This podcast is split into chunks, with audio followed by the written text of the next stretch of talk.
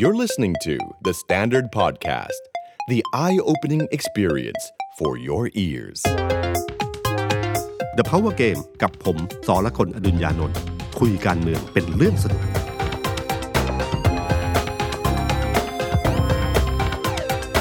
สวัสดีครับ ผมสอละกลอดุญญานนท์สวัสดีครับ ผมเอกธนกรวงปัญญาคอนเทนต์ครีเอเตอร์การเมืองของ The Standard ครับ สวัสดีคุณผู้ฟังแล้วก็สวัสดีพี่ตุ้มนะครับ ก็เพิ่งกลับจาก ขอนแก่นครับพี่ตุ้มอืมเอ่อไปไปไปทำงานสองอย่างครับ ไปลงพื้นที่ดูเรื่องที่ดินของชาวบ้าน กับอีกส่วนหนึ่งเขาก็มีพักการเมืองใหญ่ไปประชุมใหญ่ที่นั่นครับพี่อืมแล้วก็มีโอ้ยเหตุการณ์เยอะแยะมาก ผมว่าเดี๋ยวพี่ตุ้มน่าจะต้องมาช่วยผมช่วยกันรีแคปให้ให้คนฟังได้รู้ครับ แล้วก็มีข่าวใหญ่จังหวะขยับการเมืองเยอะไปหมดเลยครับพี่ตุ้มครับขอนแก่นน่าจะเป็นสมรภูมิที่ทุกพัก ไปใช้พื้นที่นี้นะครับ ในการครับประชุมในการอะไรเดินเกมการเมืองเนี่ยจากที่นี่ค่อนข้างเยอะนะครับครับเดี๋ยวเรื่องนี้เราว่ากันอีกทีหนึ่งแต่ผมว่าตอนนี้ข่าวใหญ่ที่สุดของวันนี้นะฮะของวันนี้ก็คือเรื่องของการที่มันมีคลิปหลุดออกมานะฮะเป็นคลิปที่เอ่อในงานวันเกิดคุณเกรียงกันตินันรองหัวหน้าพักเพื่อไทยที่บ้านของคุณเฮียเพ้งนะฮะคุณพงษ์ศักดิ์รักตพงศ์ไพศาลนะฮะเอ่อเฮียเพ้งตอนนี้เป็นตัวจริงเสียงจริงของพรรคเพื่อไทยนะครับ ตอนนี้ ครับเขาก็มีการเอ่อกินข้าววันเกิดเขาอ้างว่าเป็นครับเลี้ยงเลี้ยงกันวันเกิดนะครับแล้วก็มีการ phone in จากคุณทักษิณ video call มานะครับ แล้วก็มันมีประโยคหนึ่งที่เหมือนกับการล้อเล่นธรรมดา จะมีคนถ่ายคลิปไว้ ก็คือคุณเกรียงเนี่ยถามทีเล่นทีจริง ถึงความเป็นไปได้ที่จะให้คุณหญิงพจมานดามาพงศ์อดีตภรรยาของคุณทักษิณเนี่ยไปเป็นหัวหน้าพักเพื่อไทยครับเพื่อสู้สู้ศึกการเลือกตั้งครั้งต่อไป โดยอ้างว่าถ้าคุณหญิงพจมานมารับตำแหน่งเนี่ยเชื่อว่าจะเป็นแม่เหล็ก ดึงลูกน้องเก่าๆกลับมาหมดนะฮะนะครับ แล้วก็ถามคุณทักษิณว่าเจ้านายจะว่ายังไง ก็เป็นเหมือนกับล้อเล่นเฮๆครับแต่ล้อเล่นกึ่งเอาจริงนะเพราะเนี่ยในเพราะในแง่ความเป็นจริงเนี่ย ทุกคนพออ่านออกว่าถ้าคุณหญิงพจมานมาเนี่ยครับคุณหญิงพจมานก็ก็คล้ายๆเอ่อ คล้ายๆตัวแทนที่ชัดเจนมาก คือตัวจริงเสียงจริงยิ่งกว่าตัวจริงอะครับ คือคือคือเป็นคนเบื้องหลังที่ใหญ่กว่าคนอยู่เบื้องหน้าครับ ก็คือก็คือเป็นตัวจริงเสียงจริงมากนะครับ ถ้ามาเนี่ยมันจะทำให้พักเพื่อไทยมีความเป็นแม่เหล็กสูงขึ้นมาทันทีอืมคุณทักษิณเนี่ยฟังแล้วก็ยิ้มยิ้มๆนะครับก็คือแล้วก็บอกว่าก็บอกว่าคุณหญิงอายุเยอะแล้วอะไรเงี้ยนะครับอ่าแล้วก็ครับอาศัยก็ไม่ถนัด แล้วไม่ชอบการเมืองเลยอืมที่นะครับเอ่อ ท่านนั่งประธานที่ประชุมมาได้ แต่ขึ้นปราศัยทักทายประชาชนเนี่ยไม่เป็นอืมก็คือกึ่งปฏิเสธไปครับพอถึงคุณทักษิณไม่ปฏิเสธ คุณทักษิณก็บังคับคุณพจมานไม่ได้นะ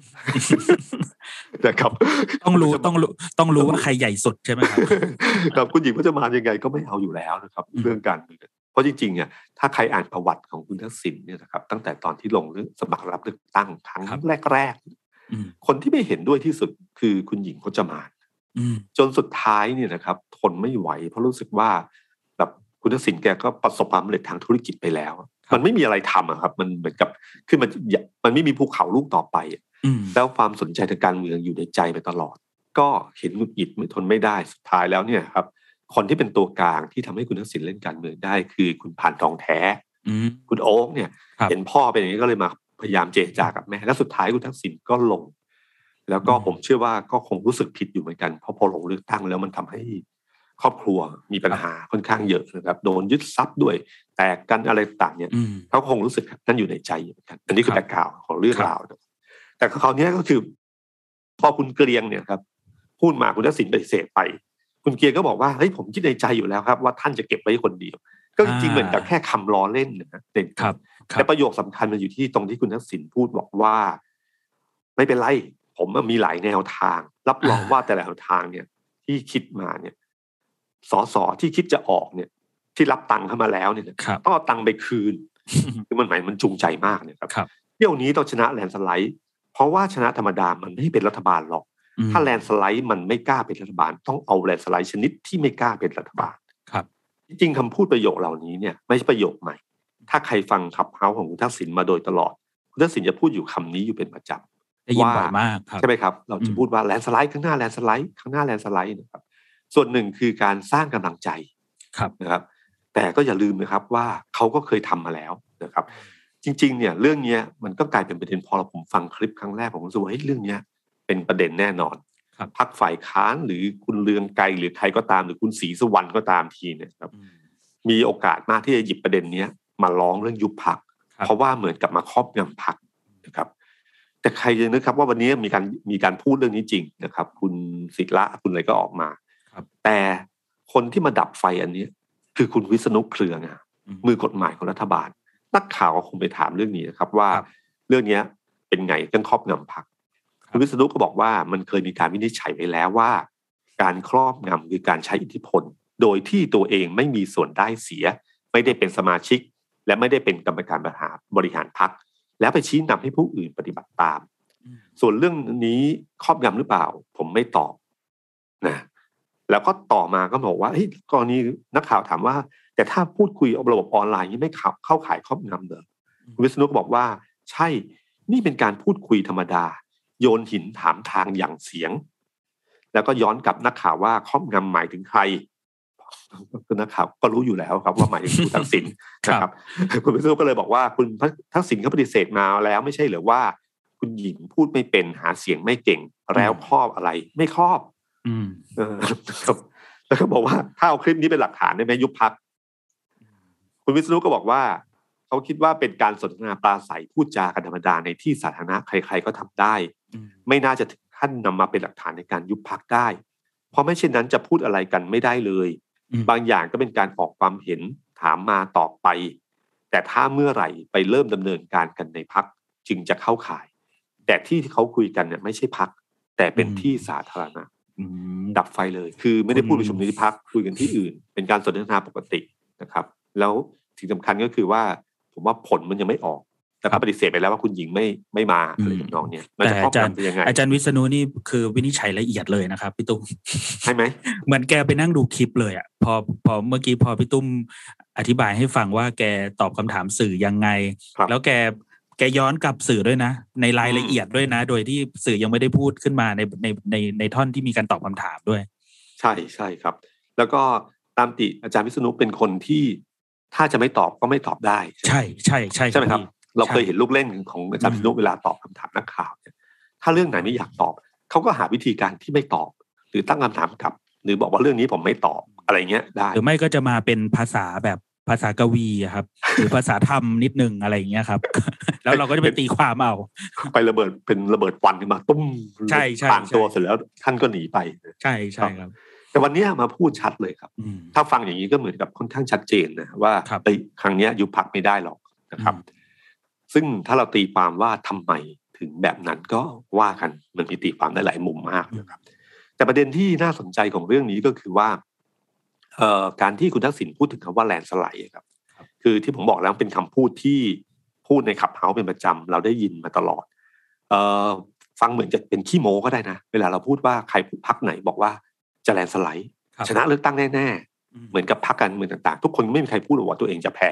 ครับทุกคนก็พูดว่าตัวเองจะชนะทั้งสิ้น แต่การพูดว่าชนะระดับแลนสไลด์ได้เนี่ยนะครับ มันถ้าถ้าคนอื่นพูดเนี่ยจะพูดจะมองได้มักง่าย ๆ เลยครับ ว่าขี้โม้อืมคุณทักษิณก็มีสิทธิ์จะโดนมองได้ว่าขี้โม้หรือเปล่า หรือครับต้องการสร้างเสริมกำลังใจ เพื่อเอ่อทำให้รู้สึกว่าทุกลูกพักจะได้กลับมาครับนะครับ เพราะว่าให้เชื่อผมเถอะ แต่ที่สำคัญที่เขาพูดตรงนี้ได้ เพราะว่าเขาเคยทำมาแล้วอืมนะเวลาคุณทักษิณพูดกันว่าแลนสไลด์เนี่ยนะครับเขาคนทุกคนต้องฟังเหมือนกันครับ เพราะว่าที่ผ่านมาตอนช่วงไทยรักไทยหนึ่งนะครับ ตอนนั้นก็ชนะนะครับ ชนะแบบแต่ไม่ถึงขนาดชนะเกินครึ่ง แต่ก็ถือว่าชนะเยอะมากนะครับ ทิ้งขาดที่สองกระจุยพรรคประชาธิปัตย์กระจุยครับแล้วครั้งแต่ที่สำคัญก็คือครั้งที่สองครับ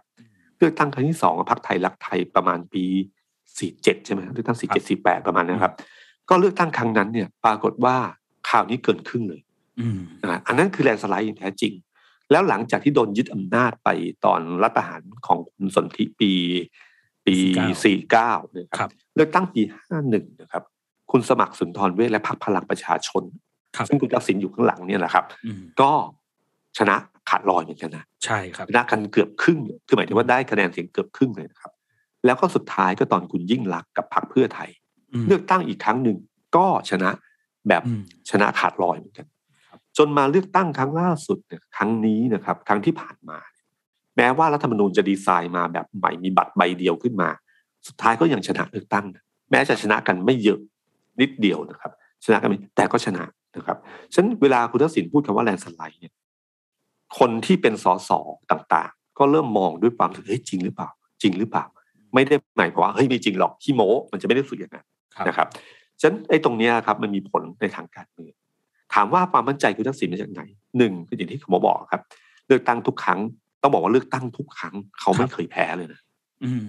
เข้าลงเข้าสู่สนามการเมืองเมื่อไหร่เนี่ยฉะนันใครที่รัฐประหารคุณทักษิณเนี่ยอืมทุกคนจะกลัวเรื่องนี้มาก เพราะ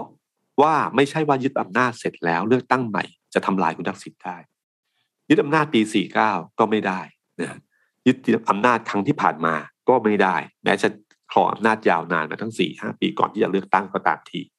ฉะนั้นคุณนี่คือสนามการเมืองที่ทุกคนกลัวว่าพอยึดอำนาจเสร็จคืนกลับไปสู่ ระบบการเลือกตั้งเมื่อไหร่เนี่ย เป็นรองคุณทักษิณทุกครั้งเหมือนเป็นสนามที่เขาเชี่ยวชาญมาก ขนาดพยายามเปลี่ยนกติกาแล้วใช่ไหมครับพี่ตุ้มหรือออกแบบดีไซน์อะไรแล้วทุกทุกครั้งเนี่ยที่ที่พี่ตุ้มใช่พูดเมื่อเมื่อเมื่อกี้เนี่ยก็ดีไซน์ อะไรกติกาใหม่อะไรบางอย่าง ตลอดเอ๊ะเวลาเอกเหมือนกันจำได้ใช่ไหมครับตอนรัฐธรรมนูญปี50นะครับครับ ที่ร่างมาเนี่ยก็ก็เปลี่ยนเขตเลือกตั้งนะใช่ใช่ไหมครับ มีการปรับเขตเลือกตั้งอยู่ดีเอาสส party list ของภาคตะวันออกบวกภาคนี้แล้วอะไรเงี้ยครับใช่มันใช่จะเป็นมีเป็นเป็นกลุ่มจังหวัดอะไรเกิดขึ้น เป็นแบบแบ่งเขตเรียงเบอร์อะไรอย่างเงี้ย ก็ใช่ครับก็ครับ คือมีการดีไซน์ขึ้นมาเฉพาะ เหมือนกันที่คนบอกว่าร่างรัฐธรรมนูญมา แล้วก็มีเป้าหมายมองว่า คุณทักษิณปะแปะไว้ข้างฝาว่าทำยังไงถึง ถึงไม่ให้คนนี้เข้ามาได้อืมที่ที่คนบอกมาตลอด เลือกเอ่อรัฐธรรมนูญล่าสุดก็เหมือนกันใช่ไหมครับครับ การที่มีบัตรใบเดียวการอะไรต่างๆที่ก็มาดีไซน์ตัวนี้รวมทั้งเรื่องของสว250ก็ตามทีอืมแต่พอเลือกตั้งทีไรเนี่ย คุณทักษิณกลับมาได้ทุกครั้ง ต้องบอกว่าพักที่คุณทักษิณสนับสนุนนะครับ ก็กลับมาได้ทุกครั้งครับอันนี้คือเป็นความมั่นใจอันที่หนึ่งอันที่สองก็คือว่า ภาวะตอนนี้มันเอื้ออำนวยมาก เพราะภาวะตอนนี้ของประเทศก็คือเราเผชิญโควิดมาสองปีเต็มครับๆเศรษฐกิจแย่มากนะอืฮะม เปิดประเทศคราวนี้มันคงจะคงจะกระเตื้องขึ้นบ้างแต่กระเตื้องยังไม่เท่าเก่า เมื่อตอนที่เสียหายไปครับฉะนั้นเรื่องปัญหาเรื่องใหญ่ที่สุดที่ประชาชนต้องการที่สุดนะณตอนนี้ก็คือเรื่องเศรษฐกิจ ใครที่จะทำให้เศรษฐกิจไทยดีขึ้น ถามว่าเขาจะเชื่อใครระหว่างหัวหน้าตู่กับหัวหน้าแมวไม่ใช่หัวหน้าหงส์เอานะครับระหว่างคุณประยุทธ์กับคุณทักษิณน่ะถามว่าเขาเชื่อใครอืม คือคนหนึ่งมีคนหรือก้าวไกลเองก็ตามที หรือพรรคการเมืองอื่นๆก็ตามที ถามว่าเขาเชื่อใครอืมและความเชื่อเหล่านี้มันมันอธิบายยากนะครับมันอยู่ที่คือสรุปฟังมาทั้งหมดแล้ว เราก็เชื่อคนเนี้ยอืมแล้วก็เชื่อว่าอนาคตถ้าเขาคนนี้ขึ้นมาแล้วจะดีขึ้น จริงหรือไม่จริงไม่รู้ แต่ณเวลาตัดสินใจหย่อนบัตรเลือกตั้งนั้นคือมาจากความเชื่อณเวลานั้นนะครับฉะนั้นฉะนั้นระหว่างปัญหาที่เกิดขึ้นในวันนี้เนี่ย มันก็เลยเอื้ออำนวย ให้คุณทักษิณที่เชื่อมั่นว่าตัวเองมีโปรไฟล์เรื่องการแก้ปัญหาวิกฤตเศรษฐกิจมาโดยตลอดครับทุกยุคทุกสมัยที่ตัวเองเป็นนายกหรือพรรคพรรคของตัวเองเป็นรัฐบาลเนี่ยครับเศรษฐกิจจะดีนะฮะมันเหมือนกับใส่ไปในความเชื่อของคนอยู่พอสมควรเนี่ยแล้วก็ชูเรื่องเศรษฐกิจมาตลอดนะพี่อืมใช่ครับฉะนั้นครั้งเนี้ยก็คือพอมันเกิดปัญหาเนี้ยมันก็เลยความได้เปรียบเรื่องที่หนึ่งคือเลือกตั้งทุกครั้งไม่เคยแพ้เรื่องที่สองคือตอนนี้เป็นเรื่องเศรษฐกิจเป็นเรื่องใหญ่ ครับ เรื่องที่สามก็คือ การแก้รัฐธรรมนูญให้เป็นบัตรสองใบอืมโอ้โห อันนี้แหละครับ ที่คนบอกว่า เอ๊ะ คิดถูกหรือคิดผิดนะพลังประชารัฐครับที่ที่เล่นบัตรสองใบนะอืมเพราะว่าอย่าลืมว่ากติกาเมื่อปี 60 รัฐธรรมนูญปี 60 บัตรใบเดียวเนี่ยทำให้พรรคเพื่อไทยไม่ได้สสบัญชีรายชื่อเลยนะครับ ครับ เดิมเนี่ยมันมีบัตรสองใบ ใบหนึ่งคือเลือกสสเขตใบที่สองคือเลือกอืมพรรค สครัสบเขตกับสสกับพรรคการเมืองคือบัญชีรายชื่อเนี่ยครับครับชอบพรรคไหนก็เลือกไปคนนั้น ถ้าคนอืมในพื้นที่ชอบคนนี้ก็เลือกคนนี้ก็ได้ หรือชอบทั้งพรรคทั้งคนเป็นเบอร์เดียวกัน ก็เลือกเบอร์เดียวกันนะครับ ก็ให้อิสระเอ่อเรื่องเหตุผลในเรื่องของว่ามันเป็นธรรมไม่เป็นธรรมโอเคอีกเรื่องหนึ่งแต่พอแก้เป็นบัตรสองใบขึ้นมาเนี่ยครับเอ่อมันทำให้เกมมันเปลี่ยน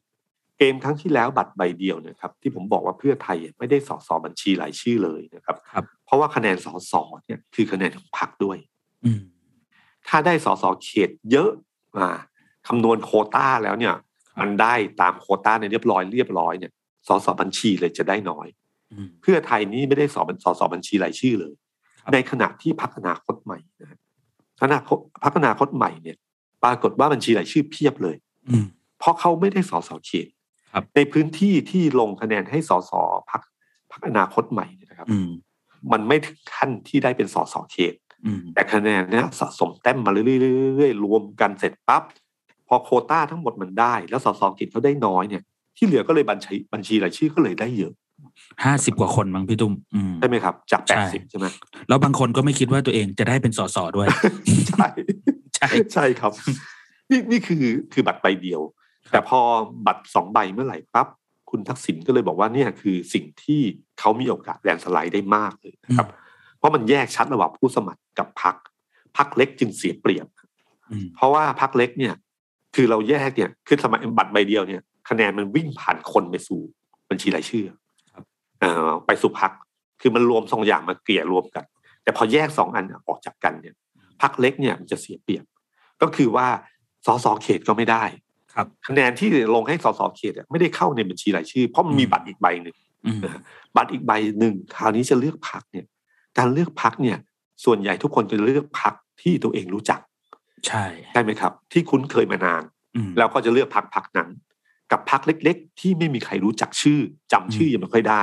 จำชื่อคนสมัครได้ แต่จำชื่อพักไม่ได้เขาก็ไม่ให้เขาก็ไปให้เฉพาะคนแต่ไม่ให้พักนะ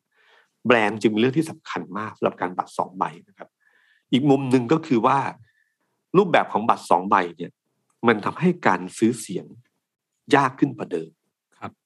เพราะสมัยก่อนเนี่ยนะครับ ตอนบัตรใบเดียวเนี่ย คือพรรคการเมืองเขาก็เขาก็อ่านเกมแกะกติกาออกนะครับ หรือถอดดูว่าเออหาวิธีการไปสู่นี้ยังไงได้ยังไงบ้างครับเหมือนเคสของคุณทักษิณที่มีแตกแบงค์พันนี่ก็คือกลยุทธ์หนึ่งที่อ่านรัฐธรรมนูญแล้วมันต้องแตกแบงค์พันฉะนั้นเอ่อที่มีเป็นสองพักคือไทยรักษาชาติแล้วก็เพื่อไทยครับครับผม เอ่อแต่พอครั้งนี้ครั้งก่อนเนี่ยนะครับมีสองมีพักการเมืองบางพักเนี่ยเขารู้ว่าพอบัตรใบเดียวเนี่ย คะแนนจะวิ่งจากคนมาสู่พักได้เลยครับนะครับเขาก็เลยใช้วิธีการคือสมมุติว่าเขาต้องการสสอยู่ประมาณ สมมติว่าต้องการสสแต่ละเขตประมาณ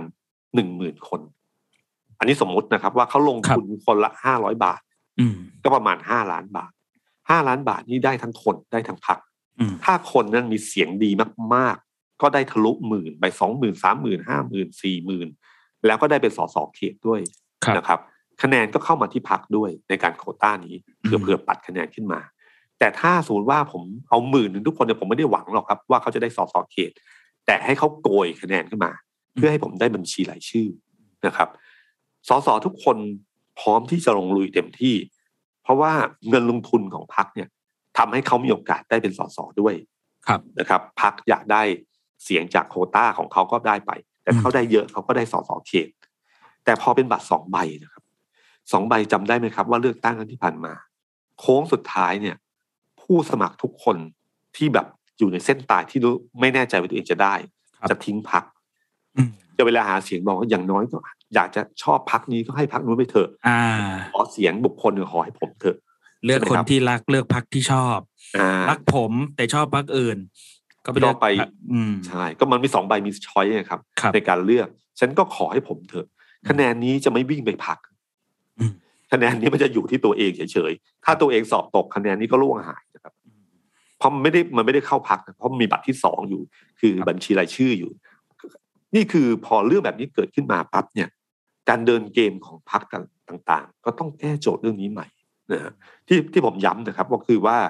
เอ่อพักบัตรสองใบเนี่ย ทำให้พักใหญ่และพักที่มีคะแนนนิยมเนี่ยจะได้เปรียบนะฮะเอ่อชื่อเสียงพักมีความสำคัญ ความเชื่อมั่นมีความสำคัญครับจำเรื่องสสนกแลได้ใช่ไหมครับสสนกแลนี่คือการที่เขาเลือกพักแล้วโดยที่ไม่สนใจว่าสสคนนั้นเป็นใครอืมนี่คือมาจากแบรนด์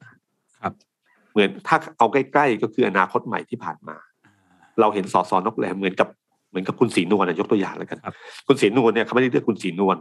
เขาเลือกเพราะอนาคตใหม่ เพราะว่าเพื่อไทยโดนใช่ไหมฮะเพื่อไทยก็เทอนาคตใหม่ ก็เลือกเลยโดยที่ไม่สนใจว่าคุณคือใครอืมสสสมุทรสงครามหรือสาครนะของเอ่อสมุทรสงครามสมุทรสงครามคนหนึ่งก็เหมือนกันอืมก็ได้มาแบบ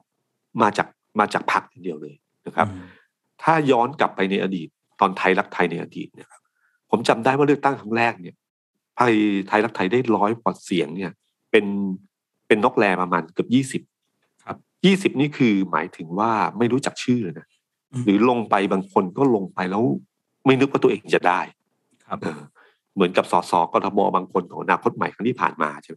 ลงคะแนนเสร็จก็คิดว่าตัวเองไม่ได้ จนเพื่อนมาโทรมาบอกว่าเฮ้ยคะแนนเองขึ้นมาอันดับหนึ่งว่ะ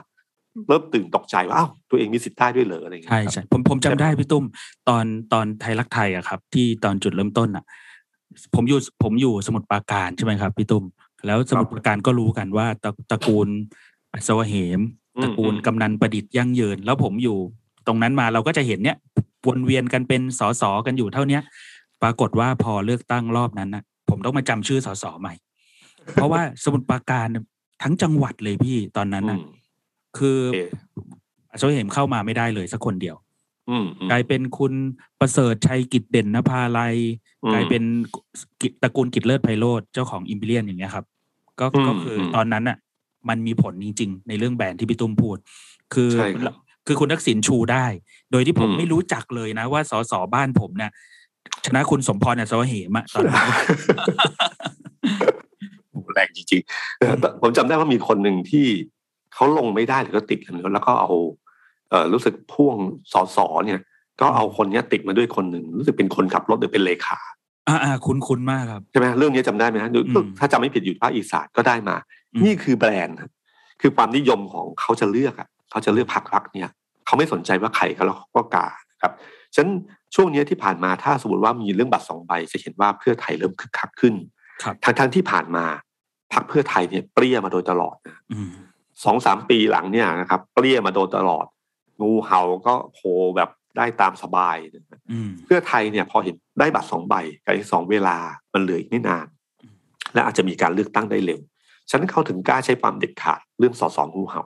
อืมคือเรื่องจัดระบบแล้วว่าถ้าคุณไม่อยู่ ผมจะได้หาคนใหม่แต่เนิ่นๆนะคือจัดการแบบให้ชัดเจนเลยนะครับ แล้วก็ที่คุณทักษิณพูดนะครับว่า นโยบายเด็ดมาก รับรองใครที่รับเงินมาแล้วต้องไปคืนเงินแล้วกลับมาครับไอ้คำพูดคำเนี้ย มันบ่งบอกให้รู้ว่าที่ผ่านมาเนี่ยพักเพื่อไทยทั้งหลายเนี่ยกับสสเนี่ยครับโดนดึงไปเยอะทีเดียวนะครับโดนดึงไปเยอะทีเดียวโดนทาบทาม แล้วผมว่าก็หวั่นไหวอยู่พอประมาณนะครับอืมช่วงที่ผ่านมาพักเพื่อไทยต้องบอกว่าระบบทั้งหลายเนี่ย ไม่ค่อยดีเลย ถ้าเราเห็นระบบการจัดการตั้งแต่ปีแรกจนปีสองจนมาถึงวันนี้เนี่ยครับระบบจัดการเองก็ไม่เหมือนเดิม เหมือนเครื่องรวนเครื่องรวนมากนะครับอืมแล้วก็สสทุกคนก็มีเพื่อนฝูงก็ไปอยู่พลังประชารัฐไปอยู่ภูมิใจไทยอะไรเยอะ พวกนี้ก็พยายามจะดึงดึงออกดึงออกนะครับ ซึ่งวันก่อนเนี่ย มีสิทธิ์ที่จะอ่อนไหวอืมแต่พอวันนี้เนะครับ ที่เกิดปัญหาความขัดแย้งระหว่างภายในพรรคพลังประชารัฐนะครับ คุณทักษิณออกขับเฮาบ่อยๆนะครับ แล้วก็มีข่าวว่าเริ่มเข้ามาดูแลอย่างเป็นระบบมากขึ้นอืมมันก็ทำให้สสเพื่อไทยก็หวั่นไหวเหมือนกัน ว่าถ้าย้ายไปแล้วจะได้หรือเปล่านะคครัรับบโดยเฉพาะมันมีปัญหาเรื่องเศรษฐกิจเรื่องนี้อืมสำคัญนะครับฉะนั้นพอเขาจะไม่มีโอกาสจะไม่ออกนะครับ อย่าลืมนะครับสสทุกคนเนี่ย ตัดสินใจช่วงนาทีใกล้ ๆ สุดท้ายก่อนลงสมัครครับอืมว่าเขาอยู่ตรงจุดไหน แล้วเขาจะได้เปรียบที่สุดครับคำว่าได้เปรียบหมายถึงว่าทั้งแบรนด์พักทั้งรวมถึงการสนับสนุนจากพักทางการเงินนะฮะอืมอยู่ที่ว่าตรงจุดไหนที่เขาจะได้เปรียบที่สุด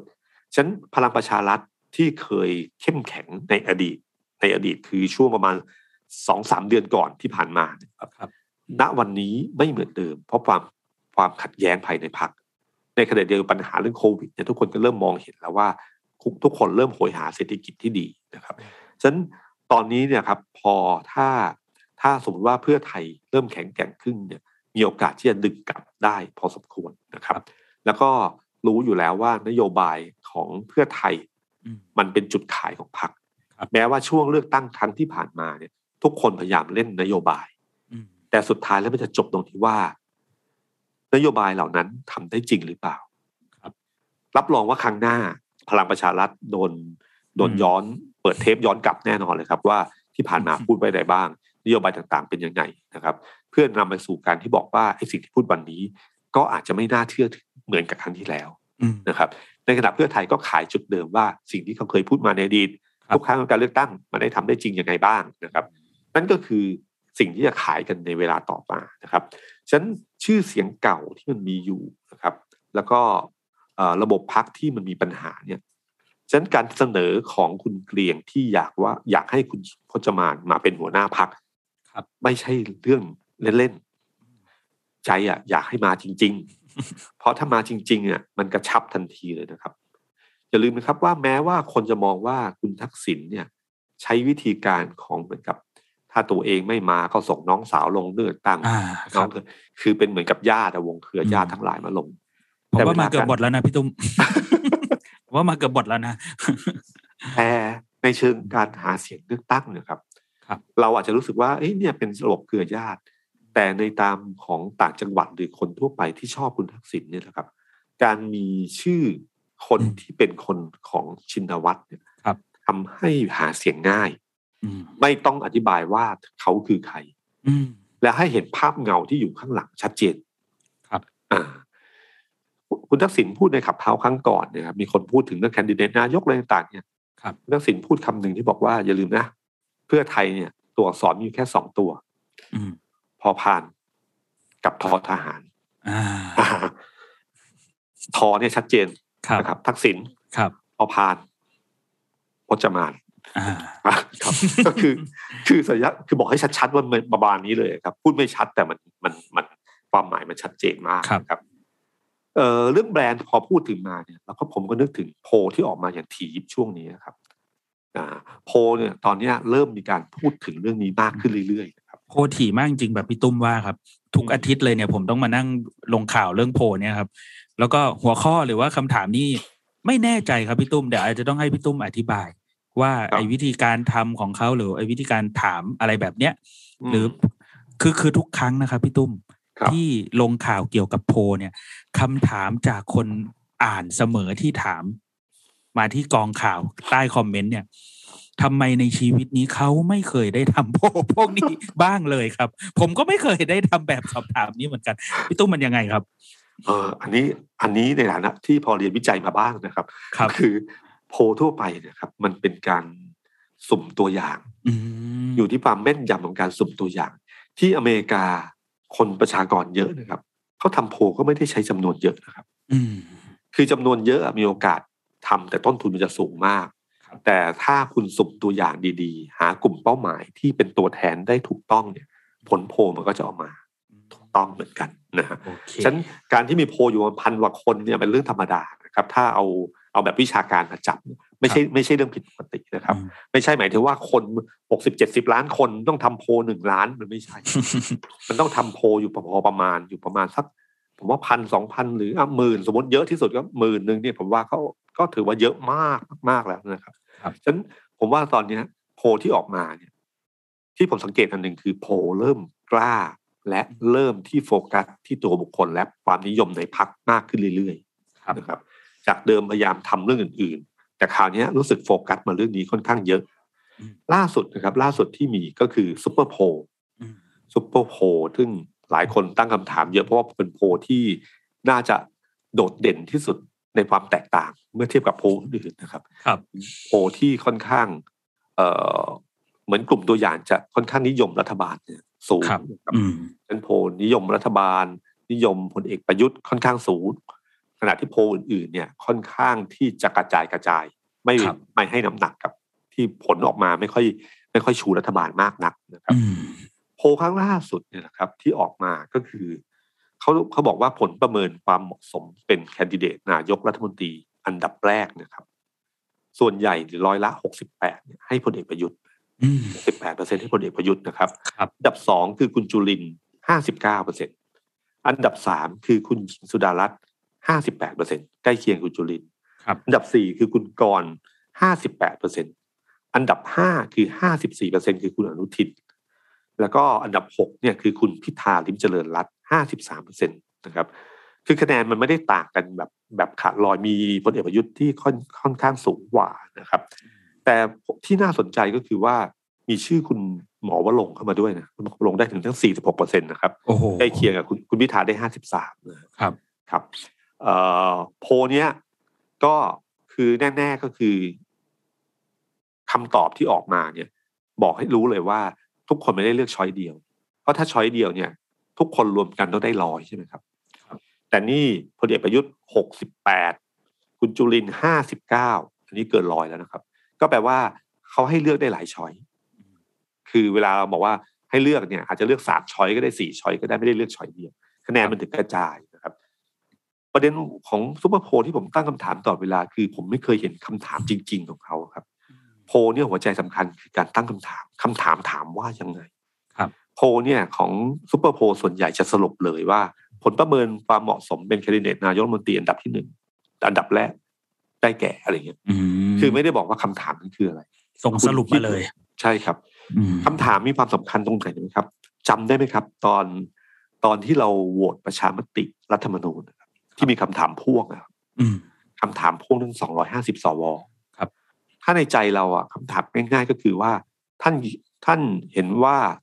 วุฒิสมาชิกควรมีสิทธิ์เลือกนายกรัฐมนตรีหรือเปล่า ประมาณเนี้ยอืมคำถามจะง่ายๆเอ่อเห็นด้วยหรือไม่เห็นด้วยแค่นั้นเอง แต่คำถามที่เขาตั้งก็คือว่า ท่านเห็นชอบหรือไม่ว่าเพื่อให้การปฏิรูปประเทศเกิดความต่อเนื่องตามแผนยุทธศาสตร์แห่งชาติอืมสมควรกำหนดในบทเฉพาะการว่าอืมในระหว่าง 5 ปีแรกนับตั้งแต่วันที่มีรัฐสภาชุดแรกตามรัฐธรรมนูญนี้ ให้ที่ประชุมร่วมกันของรัฐเอ่อรัฐสภาเป็นผู้พิจารณาให้ความเห็นชอบบุคคล ซึ่งสมควรได้รับแต่งตั้งเป็นนายกรัฐมนตรี โอเคครับพี่ตุ้มโปรดอ่านอีกครั้งครับ คือคือมีทั้งปูเรื่องด้วยการปฏิรูอืปมประเทศให้ต่อเนื่องยุทธเอ่อยุทธศาสตร์แห่งชาติ แล้วบอกว่าควรกำหนดในห้าปีแรกเนี่ย ในวันที่มีรัฐรัฐสภาชุดแรกนะครับ ให้ที่ประชุมร่วมกันของรัฐสภาคำนี้เนี่ยชาวบ้าน ผมว่าเขางงๆนะ เขาไม่เข้าใจอาจจะไม่เข้าใจว่ารัฐสภาคือการร่วมกันระหว่างวุฒิสมาชิกอ่าและสมาชิกสองสภาสองอันครับครับมันก็เลยใช้คำว่ารัฐสภามันคือการคันที่กลุ่มเครืออมนี่คือเทคนิคการตั้งคำถามอืมที่ผมบอกการตั้งคำถามมันจะชี้ไปสู่จุดไหนได้ หรือสร้างความคลุมเครือ แทนที่จะถามง่ายๆ อย่างที่ผมบอกเมื่อกี้ครับ ท่านเห็นว่าอ่าท่านเห็นชอบหรือไม่ว่าให้สมาชิกวุฒิสมาชิกที่มาจากการแต่งตั้ง นะไม่ต้องบอกว่ามาจากคสชด้วยอ่าอ่าหรือวุฒิสมาชิกเฉยๆเนี่ยมีสิทธิ์เลือกนายกรัฐมนตรีอืมนี่คือคำถามที่ clear cut และได้ความรับเห็นจริง แต่คำถามเนี้ยเป็นคำถามที่มีที่นักวิจัยทุกคน question mark หมดนะครับอืมว่านี่คือคำถามที่มีการชี้นำและทำให้คลุมเครือนะครับฉะนั้นประเด็นของซุปเปอร์โพลเนี่ยที่ผมอยากอยากได้ก็คือผมอยากได้คำถามจริง ๆ ว่ามันคืออะไรนะครับ แล้วก็เพราะว่าโพลที่ออกมามันถึงแปลกและแตกต่างจากคนอื่นค่อนข้างเยอะครับ เดี๋ยวผมจะไล่ให้ฟังว่า โพลอื่นเขาว่าไงบ้างนะครับเอ่อโพลของของซุปเปอร์โพลยังบอกว่าตอนนี้นะครับ คนที่ 40%เนี่ยครับเขาทำโพลมา 40%เนี่ยสนับสนุนรัฐบาล คนที่สนับสนุนรัฐบาลเนี่ย มาจากภาคใต้ 77%ครับครับ มาจากภาคกลาง 38%นะอืครับมมาจากกทม 31%นะครับ แล้วก็มาจากภาคเหนือ 29 อีสาน 23 พอเขาดูกลุ่มที่ไม่สนับสนุนรัฐบาลเนี่ยครับ ปรากฏว่าต่ำสุดคือภาคภาคใต้ธรรมดา เพราะภาคใต้เขาหนุนเยอะก็ต้องอืมไม่หนุนน้อยนะครับ5%ภาคกลาง21กรุงเทพ25อืมเหนือ29อีสาน27ที่สำคัญคือพลังเงียบฮะพลังเงียบของแทบทุกภาคเนี่ยอยู่ที่มัน40กว่าสี่ภาคสิบใต้กว่าอันเดียวอยู่ที่16นะคครัรับบอ่าภาคกลาง40.2กทม43.2 เหนือ 40 อีสาน 48.6 ก็อยู่ 40 กว่าหมดนะอืมพลังเงียบเนี่ยแหละครับ ที่ไม่ตอบเนี่ยนะครับ มันมีความหมายอยู่สองอย่างก็คือ จริง ๆ ในใจคงคิดอยู่ว่าหนุนหรือไม่หนุนแหละครับอืมและการตามปกติแล้วเวลาทำวิจัยทุกคนจะรู้เลยว่าครับ ว่าถ้าหนุนรัฐบาลเนี่ย ส่วนใหญ่จะบอก ไม่หนุนเนี่ยก็มีมีหนึ่งคือบอกว่าไม่หนุนสองคือกลางๆฉะนั้นพลังเงียบเนี่ย ส่วนใหญ่แล้วเกินครึ่งเนี่ยจะออกมาทำให้หนุนครับ อันนี้คือปกติของจิตวิทยาธรรมดานะครับเอ่อโพลที่ออกมาเนี่ยจะบอกว่า 40%หนุนรัฐบาล 21 ไม่หนุน 31 เป็นพลังเงียบนะฮะแล้วก็ถ้าดูจำนวนภาคต่างๆ ก็จะเห็นชัดเจนว่าภาคอีสานภาคเหนือเนี่ยเหมือนเดิมนะครับ ก็คือไม่ค่อยหนุนรัฐบาลเท่าไหร่พลังเงียบค่อนข้างเยอะนะครับครับเอ่อขณะเดียวกันวันเดียวกันเนี่ยครับ ก็มีสวนสุนันทาโพลออกมาอืมคือโพลที่ออกมาครั้งนี้เนะครับ เราจะสังเกตให้เห็นหนึ่งอย่างหนึ่งก็คือว่าพลเอกประยุทธ์นี่หกสิบแปดนะฮะหกสิบแปดแต่คุณหญิงสุดารัตน์กับคุณจุลินเนี่ยใกล้เคียงกัน คุณจุลินได้ห้าเก้าคุณหญิงสุดารัตน์ได้ห้าสิบแปดคุณกรณ์ได้ห้าสิบแปดนะครับ คุณอนุทินห้าสิบสี่อืมโดยความแตกต่างกันค่อนข้างต่ำนะครับ แต่ในแง่ของพรรคประชาธิปัตย์ก็เลยชูทันทีเลยว่าของคุณจุลินเนี่ยมาอันดับสองนะครับ แล้วก็พอดูโพลสุนันทาเนี่ยสวนสุนันทาเนี่ยครับ ปรากฏว่า คุณจุลินก็มาดีนะครับอืมมาโดยเฉพาะเขาเขาแยกปัญหาอย่างนี้ก็คือเขาแยกว่าดูดูวิธีการตั้งคำถามท่านคิดว่าใครสามารถแก้ไขปัญหาเศรษฐกิจของประเทศได้ดีที่สุดอ่าชัดไหมง่าย ๆ เลยครับนะครับ แล้วก็คำถามที่สองท่านคิดว่าใครสามารถแก้ไขปัญหาการเมืองได้ดีที่สุดแล้วก็แยกไปทีละเรื่องทีละเรื่องนะครับ ปรากฏว่าคนที่เห็นว่าเอ่อประชาชนที่เห็นว่าคนที่แก้ไขปัญหาเศรษฐกิจที่ของประเทศได้ดีที่สุดเนะครับอืมอันดับหนึ่งคือคุณจุลินสิบห้าจุดเก้านะ ครับคุณสุดารัตน์สิบสี่จุดห้าอืมพลเอกประยุทธ์มาอันดับสามนะครับสิบเองนะครับอืมสิบเปอร์เซ็นเองนะครับ คุณอนุทินเก้าคุณพิธาสองจุดหนึ่งพอคำถามที่สองถามว่าใครคำถามที่สองนี่ผมชอบมากเลยท่านคิดว่าใครจะสามารถแก้ไขปัญหาทางการเมืองของประเทศให้ดีที่สุด ครับ เอกคิดว่าใครครับ ผมคิดว่าคนพลเอกประยุทธ์ครับ ไม่ใช่ครับ คุณทักษิณไม่ใช่ครับ พลเอกประวิตยวงงษ์สุวรรณชื่อนี้โผล่ขึ้นมาไม่เคยอยู่ในโพลนะครับ อืมอืมอืมมาโผล่ตรงนี้เลยครับพลเอกประวิตยเนี่ยเขาคิดว่าจะเป็นคนที่แก้ปัญหาทางการเมืองได้ดีที่สุด เออคิดไม่ถึงของประเทศจริงพี่ใช่ไหมอืมสิบเจ็ดจุดเก้าก็คือสิบแปดนี่แหละครับ คุณพิธาสิบเจ็ดจุดสามคุณสุรรัตน์สิบเอ็ดคุณจุลินสิบและพลเอกประยุทธ์อืมแปดเปอร์เซ็นตนะครับ ข้อที่อันที่สาม คุณนันทาโพถามว่าท่านคิดว่าใครจะสามารถแก้ไขปัญหาการศึกษา ก็มีคุณพิธาอันดับหนึ่งสิบสองคุณจรินสิบเอ็ดสุดารัตน์สิบสิบเอ็ดพลเอกประวิตยชนะพลเอกประยุทธ์นะสิบพลเอกประยุทธ์สิบนะฮะสิบจุดแปดกับสิบจุดเจ็ดนะครับ พอถามว่าแก้ไขปัญหาสาธารณสุขคนที่หนึ่งอนุทินยี่สิบสองคุณประยุทธ์สิบห้าคุณพิธาสิบสามก็ไล่มาเรื่อยๆคุณจุลินสิบเอ็ด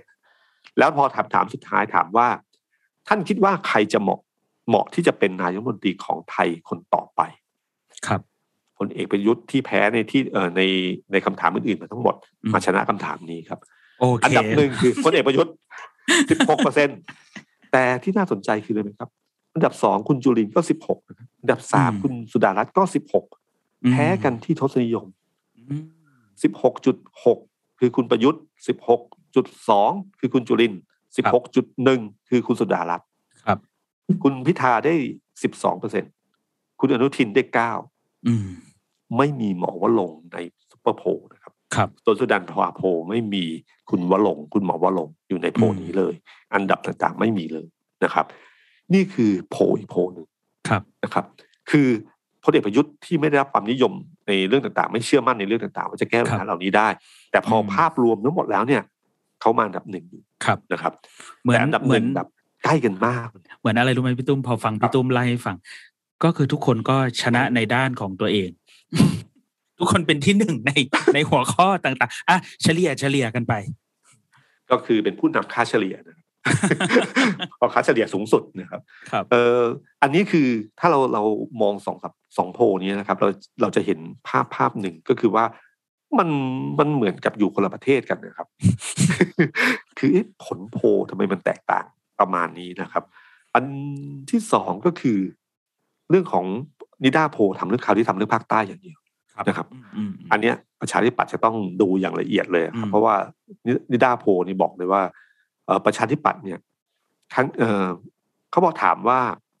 เคยเรียกประชาธิปัตย์หรือเปล่าตั้งแต่มีสิทธิ์เลือกตั้งแปดสิบแปดสิบสี่เปอร์เซ็นเนี่ยเคยเลือกประชาธิปัตย์คือภาคใต้นี่เป็นถิ่นที่ประชาธิปัตย์เคยครองมาโดยตลอดใช่ไหมครับครับ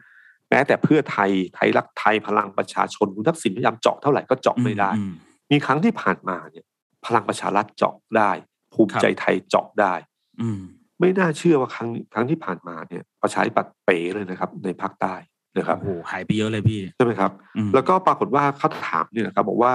คนที่เอ่อคนที่เคยเลือกประชาธิปัตย์นี่มีอยู่84เปอร์เซ็นต์นะครับ แล้วก็พอถามว่าคนที่เลือกประชาธิปัตย์เนี่ย ในการลงคะแนนเสียงเลือกประชาธิปัตย์ในการเลือกตั้งครั้งที่ผ่านมา พบว่า 61เปอร์เซ็นต์เนี่ยเลือกพรรคประชาธิปัตย์คือเขาเขาเอาเฉพาะคนที่เคยเลือกประชาธิปัตย์มา แล้วก็ถามว่าครั้งที่แล้วเลือกใคร 61เลือกประชาธิปัตย์เหมือนเดิมครับ38เนี่ยเลือกประชาธิปัตย์เอ้ยเลือกพรรคอื่นที่ไม่ใช่ไม่ใช่ประชาธิปัตย์ก็หมายถึงว่าถ้า 80เปอร์เซ็นจาก6 6 80ก็ประมาณภาคใต้ทั้งหมด 48เปอร์เซ็นถึงประมาณ 50เปอร์เซ็นเลือกพรรคประชาธิปัตย์นะครับ แล้วก็ถามต่อมาว่า คนที่ไม่ได้เลือกประชาธิปัตย์เนี่ย พบว่าส่วนใหญ่เลือกพลังประชารัฐก็ถูกต้องตามโพลอยู่แล้วนะครับ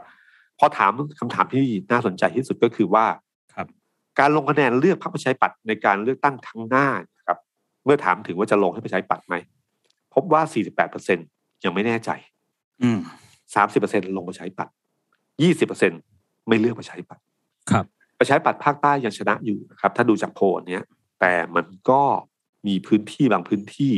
ที่ที่ทำให้รู้สึกว่า เอ๊ะ มันมีโอกาสที่ประชาธิปัตย์จะไม่ได้เยอะแบบถล่มทลายเหมือนในอดีตอืมอาจจะเหมือนปีหกปีหกศูนย์ที่ผ่านมาเลือกตั้งปีหกสองที่ผ่านมาก็ได้ครับนะครับครับเอ่อแล้วถ้าเราย้อนกลับพอเจาะภาคใต้เสร็จเราย้อนกลับไปเมื่อประมาณสักอาทิตย์สองอาทิตย์ มันมีโพลหนึ่งอีสานโพล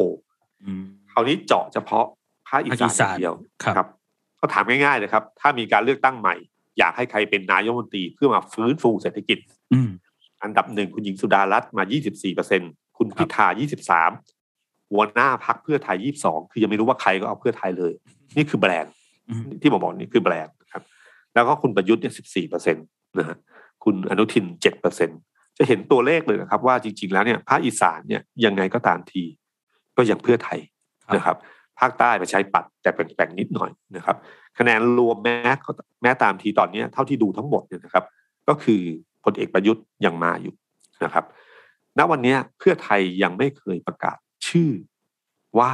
ใครจะมาเป็นหัวหน้าพักใครจะไปเป็นแคนดิเดตนายกรัฐมนตรีนะครับ แม้ว่าจะมีข่าวแว่วๆว่าจะมีสามคนอะไรก็ตามที แต่ยังไม่มีชื่อออกมาเลยนะครับอืมถ้าออกช้า ก็หมายความว่าคนต้องชูแล้วไม่ต้องอธิบายว่าเขาคือใครครับคือการชื่อชื่อชูชื่อใครคนใดคนหนึ่งขึ้นมา แล้วยังมาต้องอธิบายว่าเขาคือใครด้วยเนี่ยมันมันมันมันอืมมันเสียเวลามากในการหาเสียงเลือกตั้ง ถ้ามีคนแบบนี้อยู่จะต้องรีบชูตั้งแต่เร็วๆ เพื่อปูชื่อให้คนคุ้นชื่อก่อน ก่อนที่วันที่จะลงโหวตเลือกตั้งครับแต่ถ้าชูมาแล้วบอกได้เลยว่า อ๋อ อ๋อคนนี้เป็นอะไรเงี้ย ก็จบ นะครับก็อืมก็ง่ายขึ้นในการหาเสียงเลือกตั้งนะครับฉะนั้นโพลที่ออกมาทั้งหมดเนี่ยผมสะท้อนให้เห็นว่าการมีบัตรสองใบเนี่ยแบรนด์สำคัญ แบรนด์คนอย่างพลเอกประยุทธ์สำคัญ พลังประชารัฐอาจจะเบากว่าแบรนด์ของพลเอกประยุทธ์ก็ได้นะครับครับแบรนด์ของเพื่อไทยสำคัญ ไทยสร้างไทยแบรนด์ที่สำคัญตอนนี้ไม่ใช่ไทยสร้างไทย แต่เป็นคุณสุดารัตน์นะครับฉะนั้น คุณพิธาเนี่ยเริ่มมีชื่ออยู่แล้วนะครับ เริ่มมาเรื่อยๆมาเรื่อยๆ ถ้าเราดูโพลในอดีตที่ที่ผมเคยไล่มาเมื่อสองสามครั้งก่อน จะเห็นว่าชื่อคุณพิธาขึ้นมาเรื่อยๆนะครับก้าวไกลเนี่ยเป็นพักหนึ่งที่น่ากลัว แม้ว่าจะมีเลือกตั้งบัตรสองใบก็ตามทีแล้วก้าวไกลเขาก็ประกาศสู้เรื่องบัตรสองใบด้วยนะครับพี่ตุ้มครับหมายหมายเขาถึงเริ่ว่ามก่อนหาสู้ในเกมนี้แล้วใช่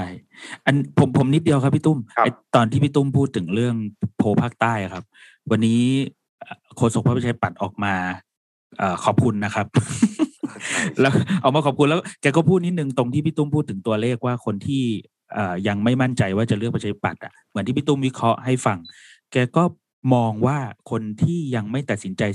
48 ร้อยละ 48 นั้นนะเชื่อว่ายังจะเลือกประชาธิปัตย์อยู่เหมือนกันอืมอืมแล้วก็พูดถึงเรื่องไอ้นโยบายที่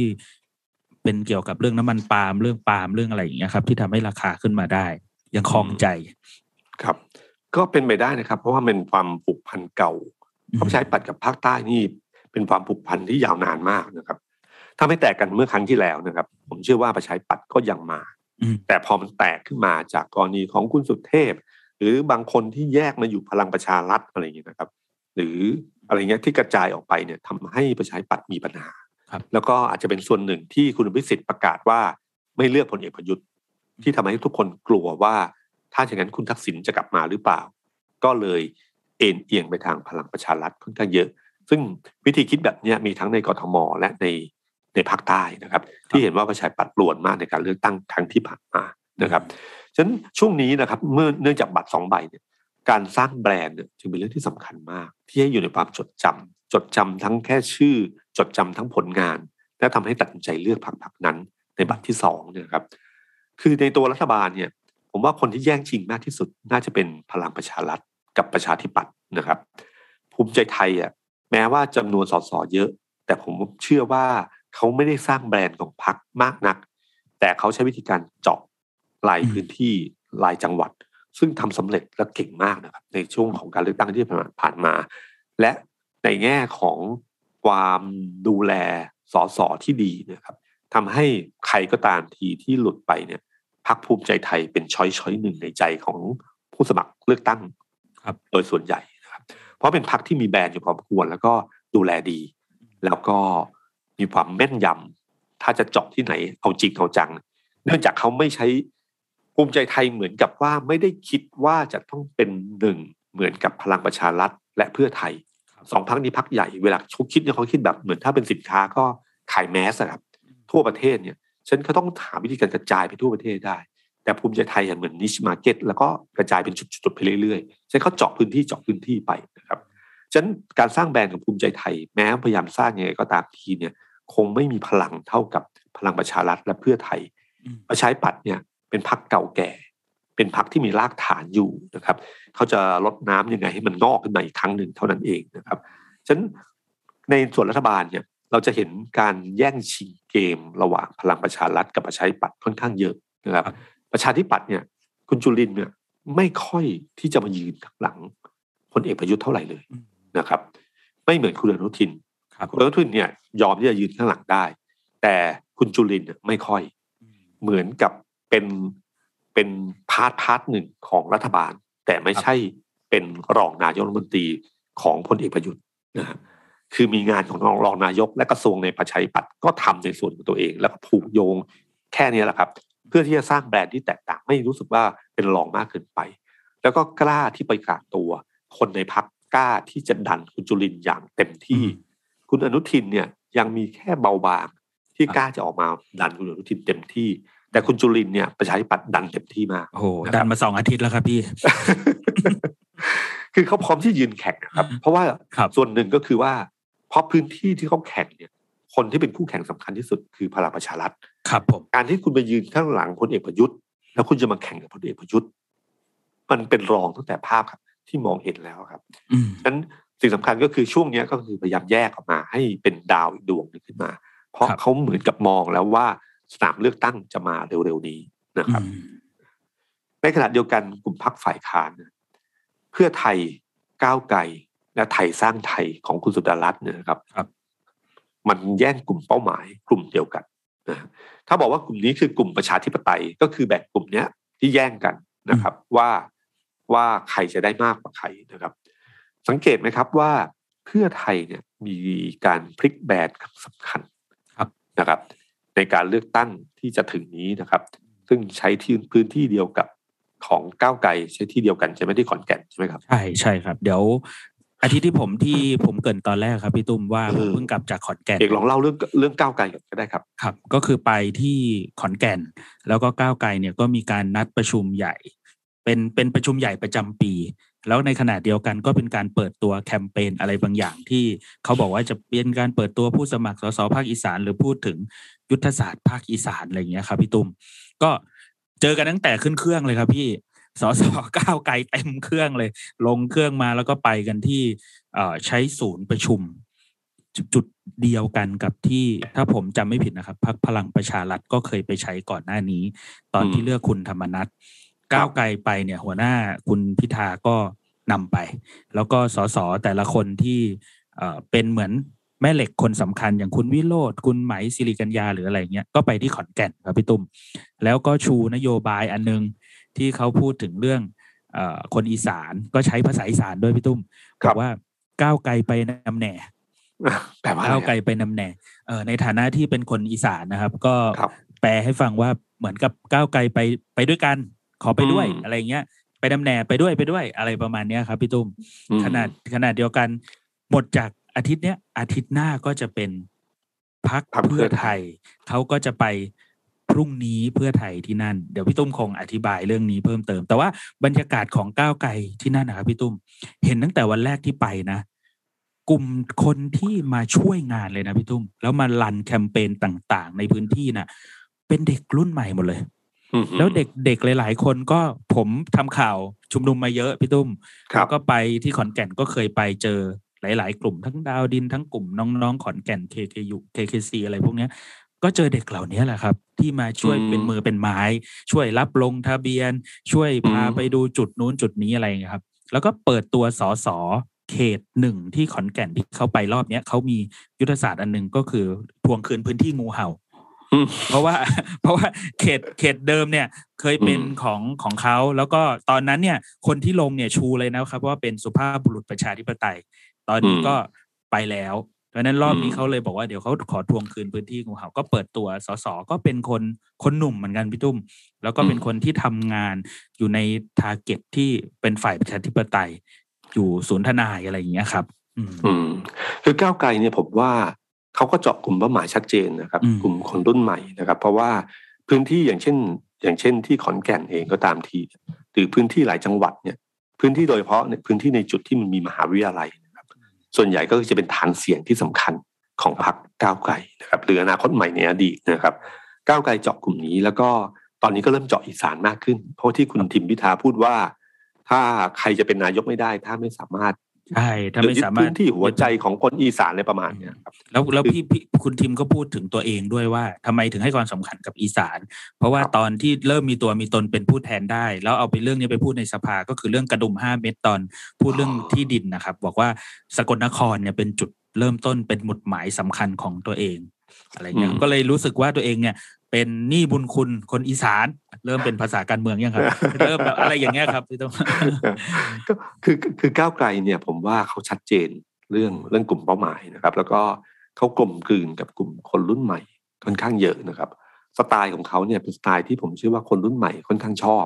ชัดเจนตรงไปตรงมานะครับ ว่าครับแนวทางอย่างนี้จะบุกอย่างนี้ จะไม่ถอยจะสู้อะไรเงี้ยนะครับ แล้วก็มีความเป็นความเป็นพันธมิตร กับครับกับการเคลื่อนไหวทางของมวลชนต่างๆ เป็นเหมือนอันหนึ่งอันเดียวกันอยู่พอสมควรนะครับ แล้วก็ในขณะเดียวกันคุณธนาธรนะครับ ก็แยกตัวมาเป็นกลุ่มก้าวหน้าอ่าก็ใช่คชัรัดบเจนว่าเขาจะบุกเอ่อพวก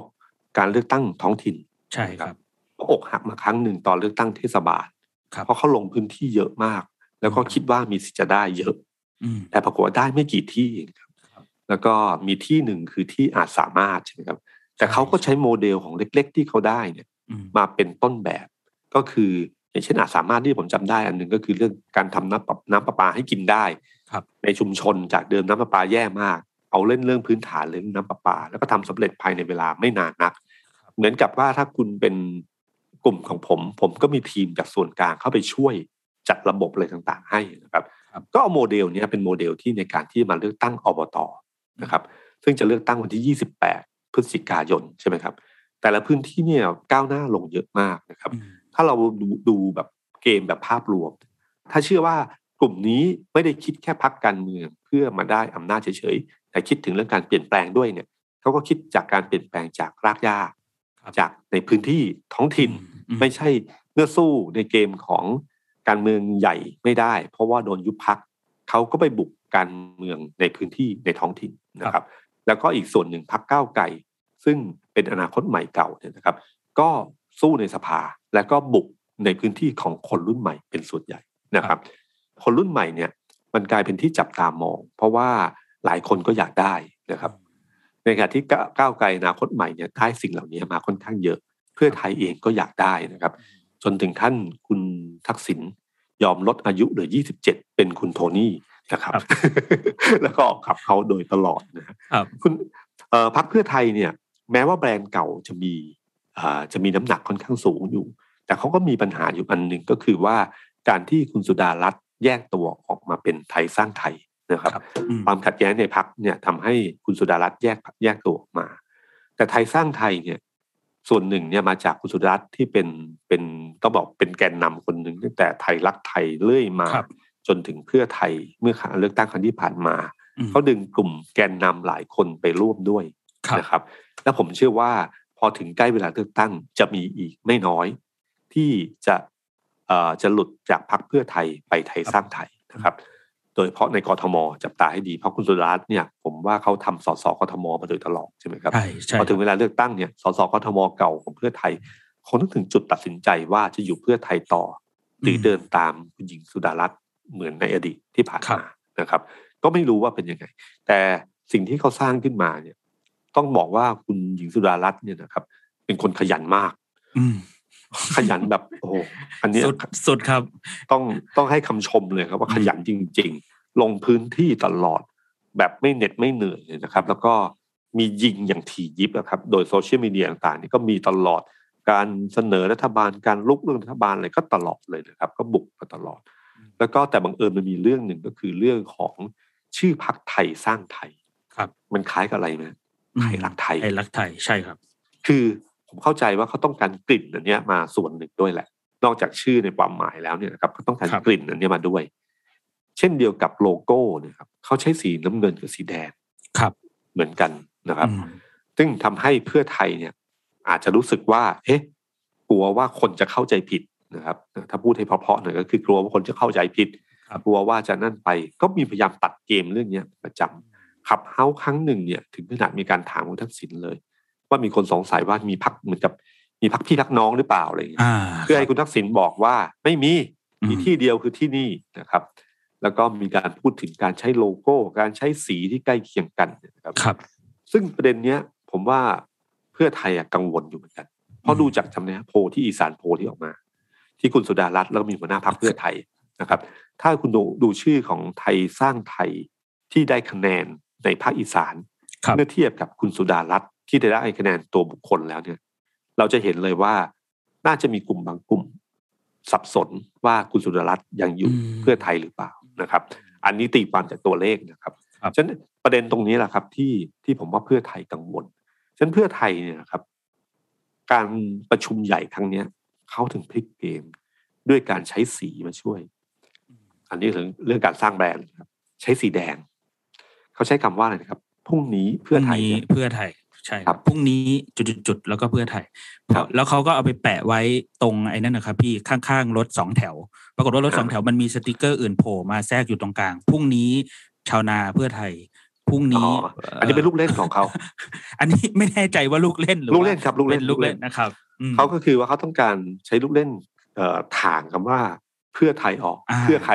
ใช่เพื่อกรรมกรเพื่อ SME อ่าเพื่อประมเพื่อชาวประมงอะไรเพื่ออะไรครับเนี่ยอันนี้เป็นลูกเล่น ซึ่งเพื่อไทยเนี่ยต้องยอมรับว่าถ้าใครติดตามการเมืองมาตั้งแต่เริ่มต้นนะครับ คุณทักษิณเนี่ยเป็นคนที่เอาเอา marketing เอาเรื่องโฆษณาประชาสัมพันธ์พวกเนี้ยเอามาใช้รุ่นใหม่มาใช้อย่างมีประสิทธิภาพมากนะครับอืมฉะนั้นการใช้ฟอนต์การใช้สีการอะไรต่างๆเนี่ยมีความหมาย ทั้งสิ้นนะครับ มีลูกเล่นที่มันเป็นมันเป็นการตลาดการเมือง ซึ่งไม่เหมือนการตลาดปกตินะที่จะโฆษณาขายของจะขายแบบไหนการเมืองกับทั่ว ๆ ไปไม่เหมือนกัน แต่เนื่องจากว่า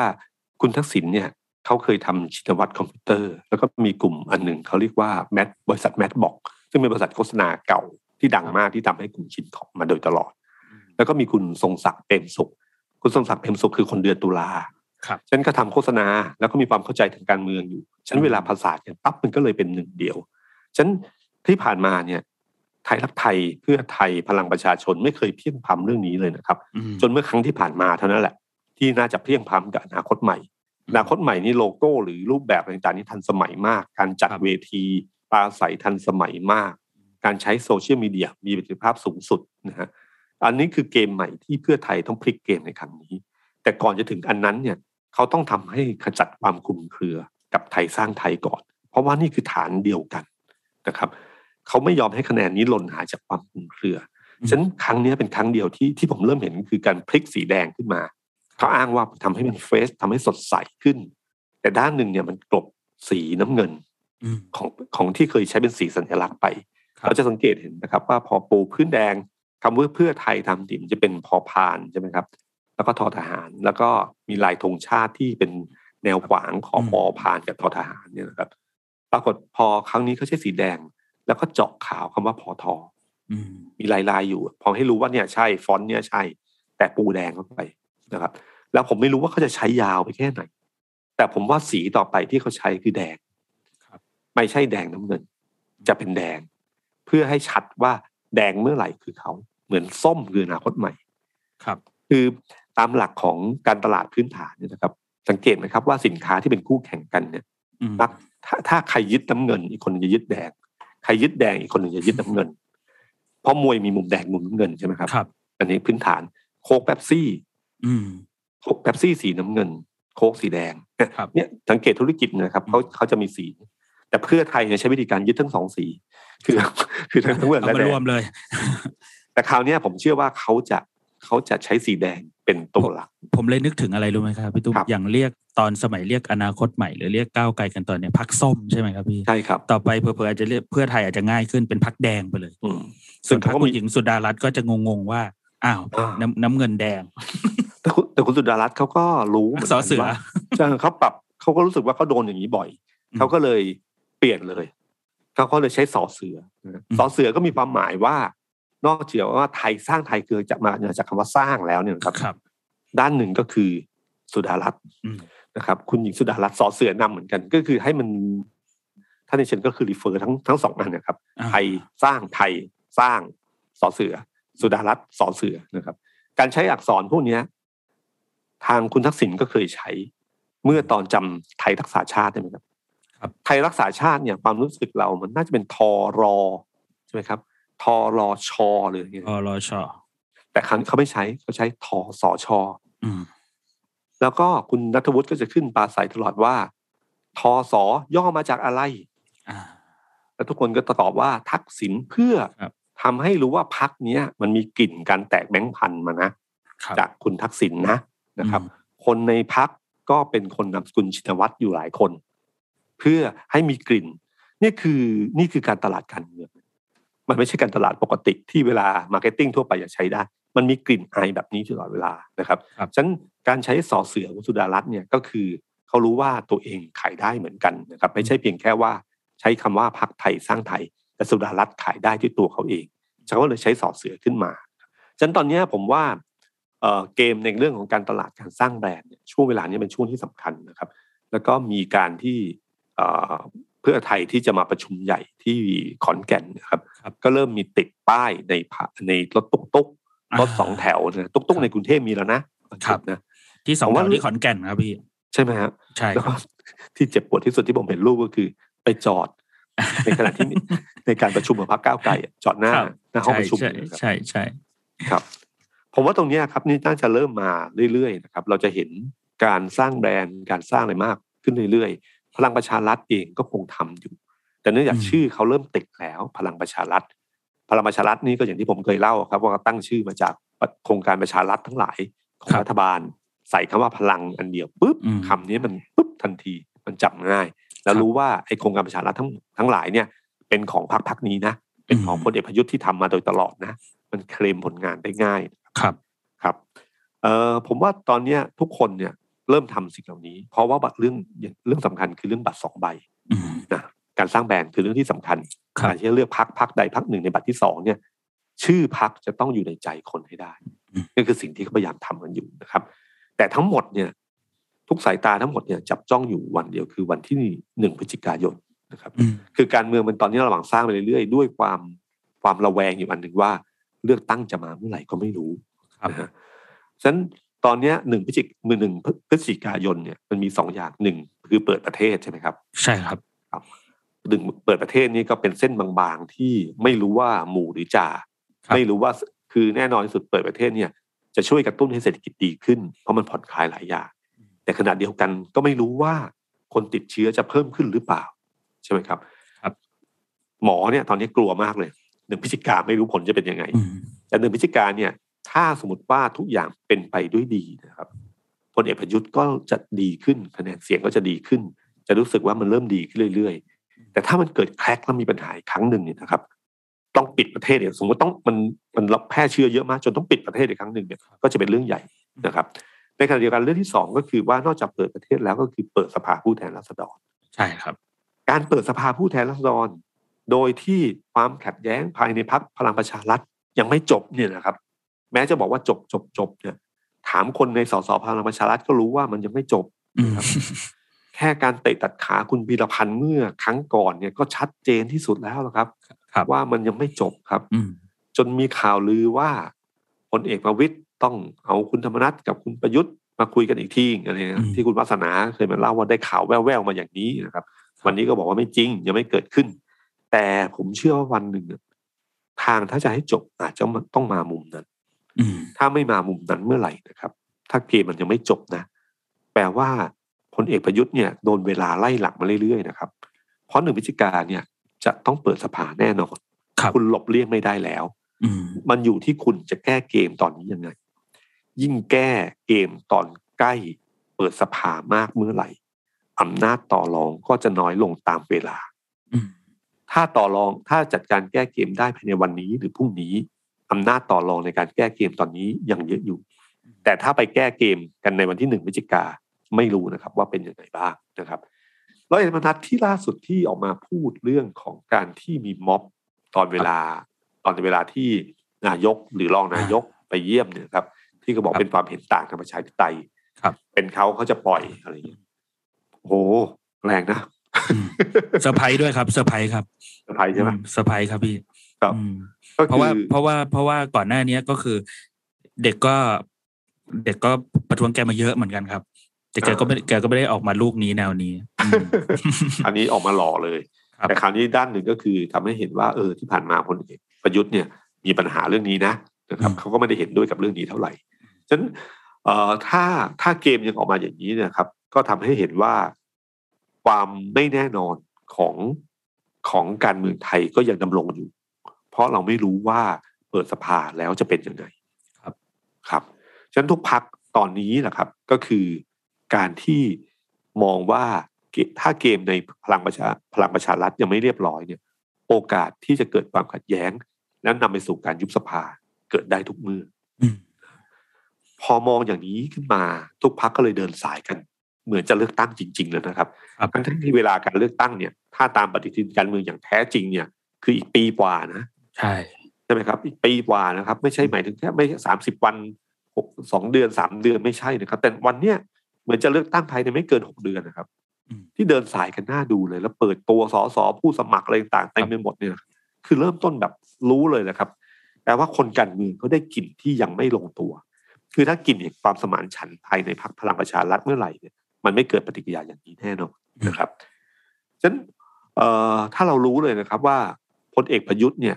เขาถ้าถ้าเอาเอาใจเขาเป็นหลักเนี่ย ผมเชื่อว่า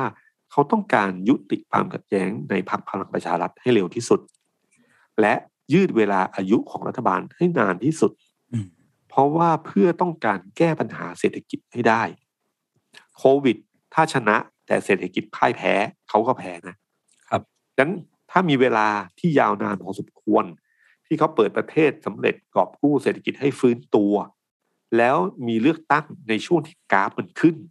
ครับแม้ว่าจะขึ้นจากก้นเหวก็ตามที แต่ให้ความรู้สึกที่มันขึ้นเนี่ย มันมีความรู้สึกของความหวังอยู่อืมคนอาจจะลืมความล้มเหลวในอดีตได้ หรือมีคำอธิบายของความล้มเหลวหรือความผิดพลาดในอดีตได้นะครับ แต่ถ้าเวลาไม่พอหรือเร็วเกินไปพลเอกจะประยุทธ์จะลงเลือกตั้งในช่วงที่เขาแย่ที่สุดนะครับ ดูจากคะแนนนิยมเนี่ยเห็นชัดเจนนะครับ แต่พลเอกประยุทธ์ต้องไม่ลืมนะครับ บทเรียนการเมืองข้อหนึ่งก็คือว่า เวลาที่เศรษฐกิจแย่ๆเนี่ย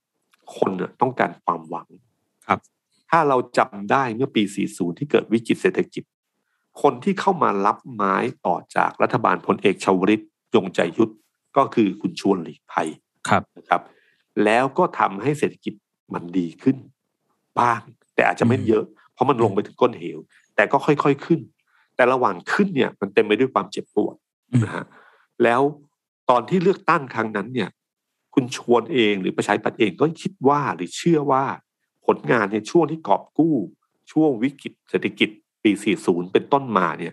น่าจะทำให้ประชาชนเลือกเขาครับ แต่ในวันนั้นเนี่ยครับ ประชาชนเนี่ยรู้สึกว่าวิธีการแบบคุณชวน แม้จะดีขึ้นกว่าตอนปี 40 แต่มันยังดีไม่พออม เขาอยากมีความหวังที่ทำรู้สึกว่าเศรษฐกิจจะดีกว่านี้ คุณทักษิณน่ะลอยมาในจังหวะนั้นอืมเป็นคนที่ทำธุรกิจมาทำให้คนรู้สึกว่าเออคนทำธุรกิจน่าจะเข้าใจเรื่องเศรษฐกิจได้ดีกว่าคุณชวนครับนะครับ ก็แล้วก็นโยบายต่างๆที่ออกมา สุดท้ายแล้ว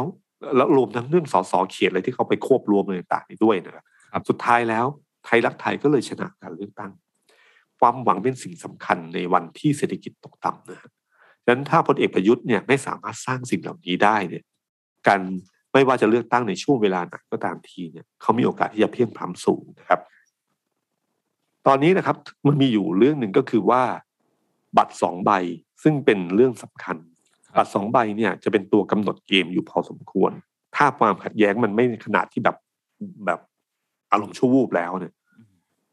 บัตรสองใบเนี่ยจะเป็นตัวกำหนดกติกาหรือก็ตัวกำหนดเวลาได้พอสมควร ตอนเนี้ยรัฐธรรมนูญเนี่ยแก้ไขเรียบร้อยยื่นทุนเกล้าแล้วครับครับรออย่างเดียวคือโปรดเกล้าลงมาเมื่อไหร่ใช่ไหมครับ ซึ่งคุณวิษณุเนี่ยออกมาบอกว่ามีเวลา90วันครับมีเวลา90วัน แต่คุณปิยบุตรออกมาโต้บอกว่ารัฐธรรมนูญไม่มี90วันนั่นคือพระราชบัญญัติรัฐธรรมนูญไม่มีไม่มีทำให้คือถ้าใช้คำแบบปกติก็คือว่าถ้าไม่ลงเออไม่ลงมาภายใน 90 วันก็เหมือนกับวีโต้ที่ทำให้รัฐสภาต้องยืนยันภายใน 30 วัน กลับไป ถึงจะรัฐธรรมนูญนั้นถึงจะมีผลใช่ไหมครับ แต่อาจารย์พิบูลบอกไม่มี ถ้าดูจากรัฐธรรมนูญนี้90วันน่ะคือพรบไม่ใช่รัฐธรรมนูญนะคครัรับบประเด็นสำคัญก็คือว่าจะโปรดเกล้าลงมาเมื่อไหร่ เพราะว่าท่านการโปรดเกล้าเนี่ยคือการนับหนึ่งในการแก้กฎหมายเลือกตั้งอืมใช่ไหมครับ แก้กฎหมายเลือกตั้ง แล้วก็ถ้าแก้กฎหมายเลือกตั้งเพื่อให้มันสอดคล้องกับเรื่องบัตรสองใบ ถ้าโปรดเกล้าเฟลกระบวนการนี้ก็จะเร็วอืม ถ้ายุบสภาก็จะไม่มีปัญหาอะไร ไม่มีเงื่อนปมที่ต้องมาแก้กันนะครับ แต่ถ้าโปรดเกล้าช้า เรื่องเนี้ยมันก็จะทำให้การแก้กฎหมายต่างๆ ช้าตามไปด้วย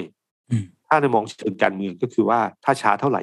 พลเอกประยุทธ์ก็ได้เปรียบ เพราะทำให้อีกฝ่ายหนึ่งไม่กล้าที่จะมาเล่นเกมทางการเมืองมากนักอืมผมยุบสภยุบสภาขึ้นมาเมื่อไหร่ ถ้ายังไม่โปรดเกล้านี่ต้องใช้บัตรใบเดียวใช่ไหมครับ ใช่ครับ ใช้กติกาเก่า เหมือนกับที่อาจารย์อาจารย์วิษณุพูดนะครับ แต่ว่าก็จะมีปัญหาเรื่องเรื่องเรื่องอื่นต่อไปนะพี่ตุ้มเกิดว่าเอ่อยุบสภาตอนยังไม่โปรดเกล้าใช้ระบบกติกาเดิม แต่ดันโปรดเกล้ามาระหว่างเลือกตั้งอยู่ จะต้องเป็นบัตรกี่ใบจะพิมพ์บัตรทันไหมอันนี้อันนี้เป็นปัญหาเชิงเทคนิคอีกแบบหนึ่งครับ ครับ ซึ่งอาจารย์วิษณุก็ถ้าพูดอืมแบบนี้ก็แปลว่าเขาไม่ต้องการยุบสภาใช่นะครับ สร้างปัญหาขึ้นเออคือคือปัญหาอาจจะมีอยู่จริงอยู่แล้วนะครับ ก็ถ้าสมมติว่าการไม่สามารถแก้ไขกฎหมายลูกทั้งหลายขึ้นมาได้เนี่ย ก็จะไม่ให้มันความปั่นป่วนค่อนข้างเยอะนะครับฉะนั้นถ้าโปรดเกล้าเร็วขึ้นเมื่อไหร่ปั๊บเริ่มนับหนึ่งเมื่อไหร่พลเอกประยุทธ์ก็ต้องระวังตัวทุกเวลา เพราะทุกคนพร้อมโดยเฉพาะพรรคฝ่ายค้านครับพรรคฝ่ายค้านอาจจะเปล่งอะไรขึ้นมาบางสิ่งบางอย่างอืมที่ทำให้เกิดการล้มฟั่มในสภาได้ เพราะมีเชื้อปะทุแห่งความขัดแย้งอยู่ เพราะถ้าโดยสถานการณ์ปกติเนี่ยยังไงก็ล้มรัฐบาลยากมาก ครับเพราะเสียงรัฐบาลมีอยู่270นะครับอืม270 70กว่านะแล้วก็ถ้าสมมติว่าเป็นไปอย่างนี้ก็จะล้มยาก แต่อยู่ดีๆ พอมีความขัดแย้งภายในทุกอย่างเกิดขึ้นได้เสมอเลยนะครับอ่าฉะนั้นเรื่องนี้ผมว่ายังเป็นเรื่องการเมืองที่ยังต้องติดตามกันต่อไปหนึ่งพฤศจิกายนจะเริ่มเห็นชัดเจนนะครับ ว่าสถานการณ์เป็นอย่างไร แล้วก็การเดินเกมทางการเมืองณวันนี้ คงจะต้องเดินไปภายใต้สายหมอกแห่งความไม่แน่นอนนะครับ คือควันแล้วก็ความไม่แน่นอน แต่ทุกคนเนี่ยจะต้องเตรียมพร้อมอยู่เสมออุบัติเหตุทางการเมืองเกิดขึ้นได้เสมอนี่คือสัจธรรมทางการเมือง สวัสดีครับ The Standard Podcast เปิดหู เปิดตา เปิดใจ เปิดโลก